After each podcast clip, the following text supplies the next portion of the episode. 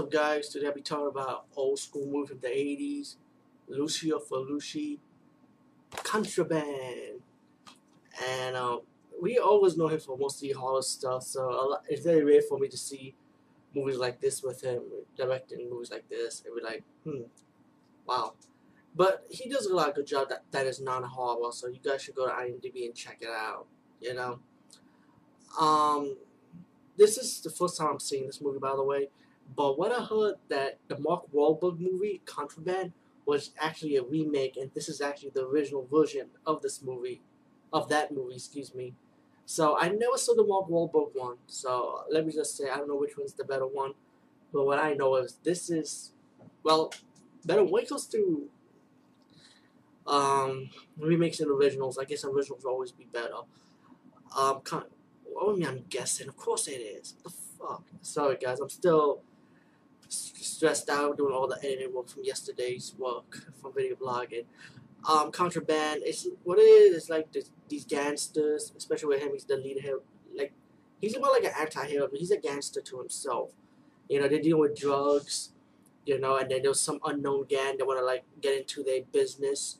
You know, trying to get into the part of the drug trade, and it's that killing all the other big gangsters in Italy, like one by one, and then they're pretty much forcing these other gangsters from Italian, like Italy gangsters, to like join with them.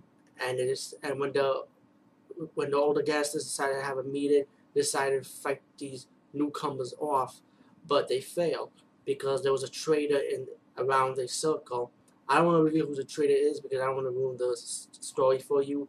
But then you got our lead hero who's like lead anti-hero, I would say, or, or lead hero, whatever you want to say, say it is. Um, he's a family man, you know, he's a gangster. He's he's gonna fight these guys off one by one, you know. Um, like try to battle them. It, it has like action moments, like gangster moment action with the shooting and bombing scenes. I mean, there is blood. There's like shit can't be blood like.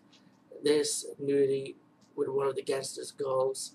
Um, there's also a violent scene on, with, with his wife, by the way, disrespected. I don't want to say how that scene plays about, but, you know, it was pretty much a hostage scene, pretty much.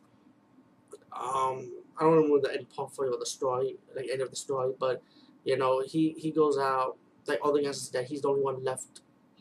He got about the gangsters, hitman and stuff, and, um, pretty much that's that's what the whole movie is pretty much. But there is talking, like there, there is drama talking, of course, but it is also fun action. This movie, um, Contraband, um, check it out if you could. It's really not bad, by the way.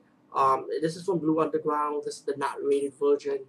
It's totally uncut and uncensored. Trust me, it is. Um, there's some there's there are scenes that make you want to go like, what the fuck? I don't want to say what scene is that, by the way, but you can take a wild guess. Um, this movie was done in 2003, which I did not know. I'm like, shit, I would have seen this movie a long time ago. But yeah, 2003, that's like 2012. That's like fucking 10 years already now. This movie, 10 or 9 years actually, I think this movie came out in the US release, by the way. Uncut version, by the way. So this is kind of interesting. Anyway, guys, yeah, peace. Check out the original Contraband brand, or uh, Contraband, excuse me, and I'll see if I check out the remake version too in the future.